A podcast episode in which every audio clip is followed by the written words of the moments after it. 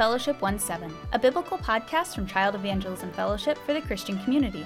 On this podcast, we discuss various biblical topics, passages, and truths, and how those truths have impacted the lives of people around the world. I'm your host, Elizabeth Griggs. Today, we're continuing our discussion with Neil, and uh, we're talking about the death and resurrection of Jesus and kind of how that applies to the Christian walk. Uh, before we get too far into that, Neil, would you mind just reintroducing yourself and giving us the highlights of your life? Well, it's been a privilege, uh, Elizabeth, to uh, be serving here at uh, International Headquarters here in Warrenton, Missouri, uh, for almost 17 years now. And before that, we were in Europe for 10 years and loved the experience of seeing other places other than our ministry Oh, yeah. area.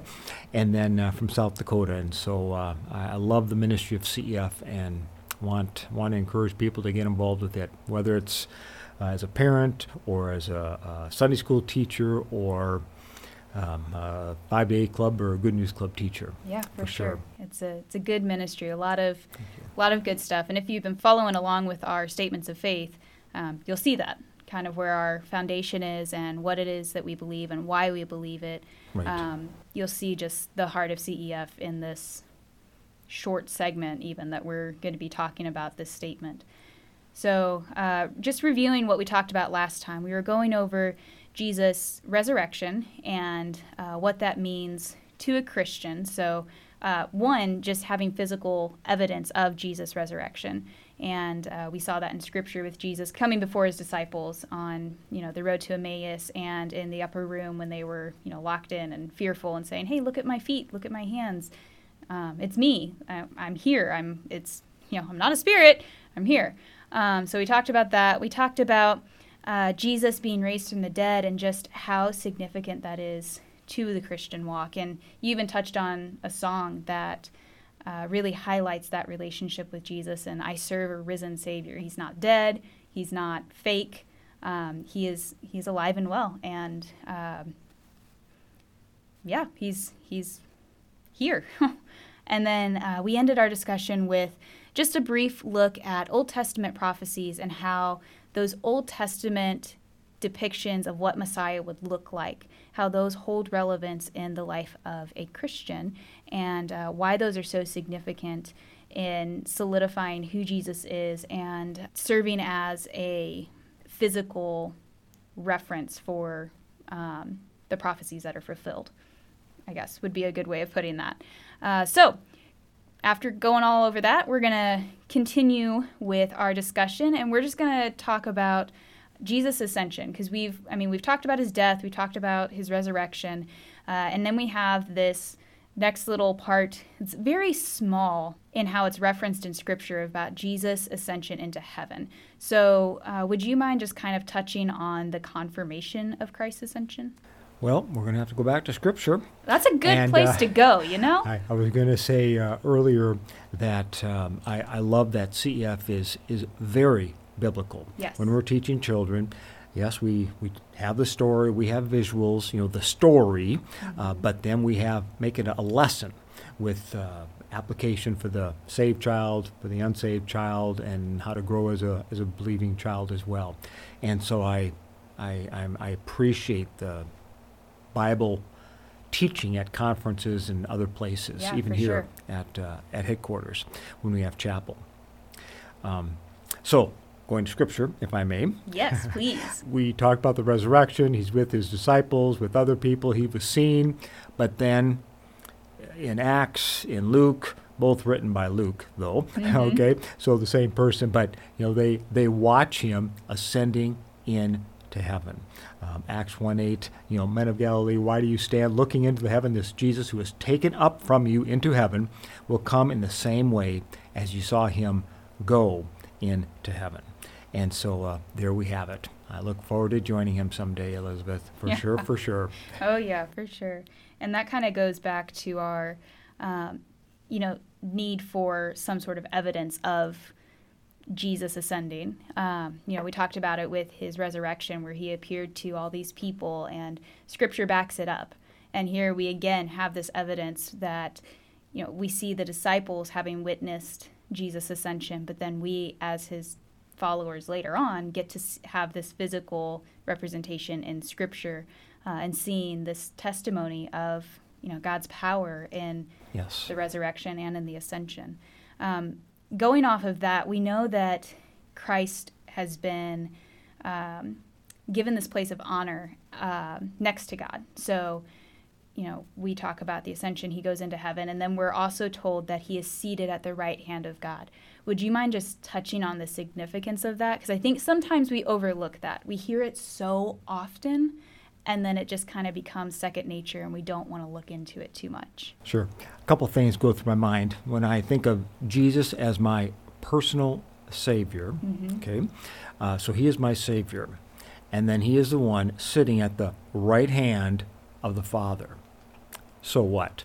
Well, who is the Father? Who is God? Well, he is he is God. Period. I mean, that's that, you can't get much higher than that. Okay, so he's like the King of Kings, Right. literally, and and so the King has invited Jesus, who is his Son also, to sit at the right hand of of himself, and that shows authority, shows honor to him, and and this same Jesus is my personal Savior. So mm-hmm. that puts me really close to God, my Father. Yeah. And that, for me, is, is quite uh, significant. Yeah, it, it really is. And um, we even see, I mean, I know you were touching on how the right hand, you know, is super important. And we see that throughout all of um, the Old Testament. There are multiple, if you go to Got Questions and look up the significance of the right hand, so many scripture verses are there.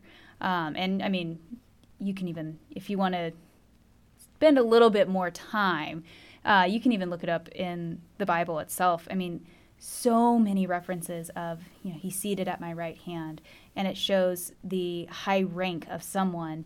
Um, and what I was reading on Got Questions is that it's a way of saying that this person at my right hand is equal to me. So God, you know, we have this picture of Jesus humbling himself and becoming fully human. And then we have his death, his resurrection, his ascension, and God says, Look, amen. Very exciting. yes, yes. I mean, it's kind of mind blowing. You can't really expand beyond that.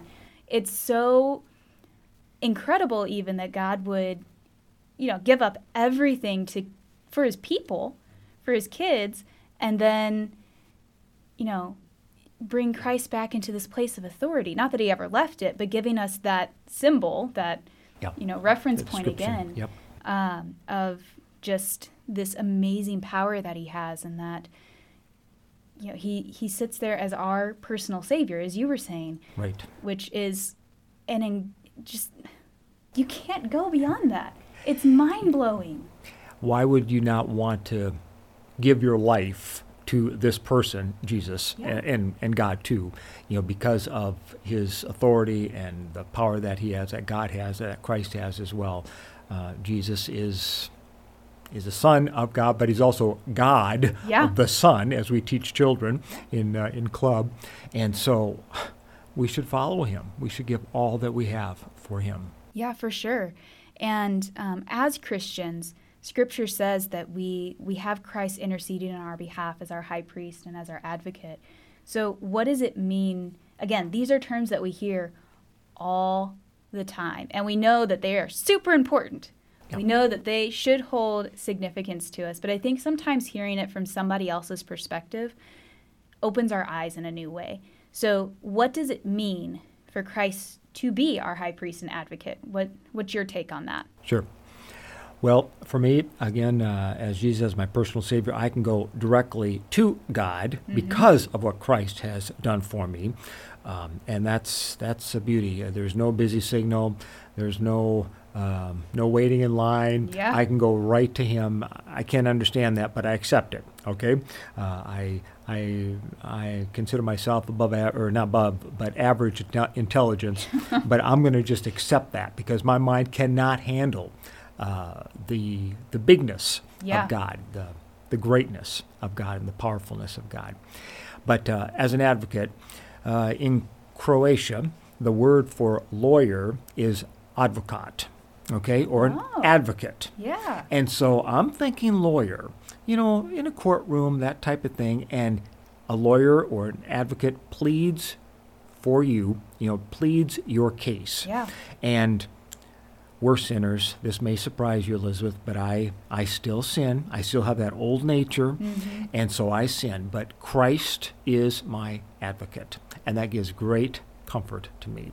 And not just, oh, he is, but Scripture says that. Uh, First John, uh, uh, John says, you know, I'm writing these things that you may know, uh, that you may not sin. But if anyone does sin, we have an advocate with the Father. Okay, not the Father himself is the advocate, but with the Father, Jesus Christ, the righteous, the perfect one, the one who was able to die on the cross because he had no sin of his own.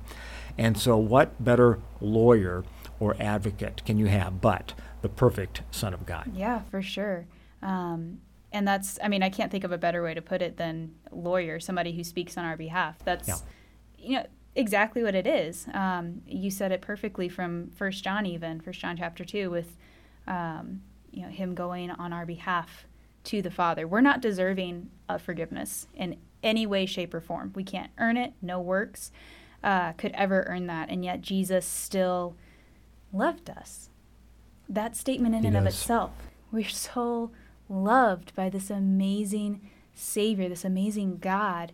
He chose to give up everything and then come and be in this physical body, um, and then to be our advocate. It's, in some ways, this is going to sound somewhat awful, but I was a preschool teacher for a while, and you have these kids who come up to you and they're tattling on each other all the time. yeah. And so I kind of see this as Jesus' role at times, where you know we have this this habit of sinning, and we should know better. We should know better. Unfortunately, we are human. We mess up.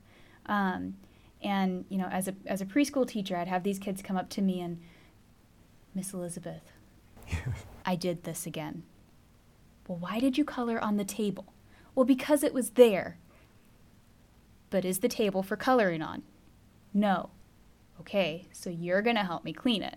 So it's it kind of So simple. yeah, so simple. Right, That's kind of where my brain goes because I'm I'm stuck there um, with kids, and I, I kind of see Jesus in that same role of, well, why did you do that? I, because it's my nature. Okay, well let's fix this. Here's my Right. grace. Here's my forgiveness. Let's turn away from that and go this other way. Yep, His Holy Spirit is with us, Mhm. and we, we still have the we have the power to say no to sin, Yes. but uh, but still we have it in ourselves that that old nature, and Mhm. so we decide ultimately. We do, we do. But, you know, praise God, we do have this advocate, this high priest, um, who, you know, high priests in Old Testament times were the ones who completed the act of sacrifice. Right. And the, we have- the go between. Yeah, Yes. the go between. That's a Mhm. perfect word. Words, multiple words. perfect statement for that. Um, the go between. And, you know, it just, it's mind boggling. And something that a lot of our guests have talked about on here is that God has this mystery like nature. We're not meant to understand it. So, all of these mind blowing things that are happening, that's okay. Right. Know?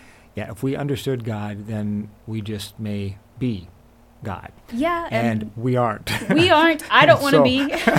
no, I don't want that responsibility. no, no, but just the mystery of God is something that we get to um, cherish Mm-hmm. and, you know, live in this this mysterious love that would give up so It- much. It is a mystery, but yet we, we, we have the hope, and uh, we're we're going to be in His presence one day, and Yeah. then we'll know. Then we'll know. Yes. You know all the whys what what we ask. Yes, for sure, for sure.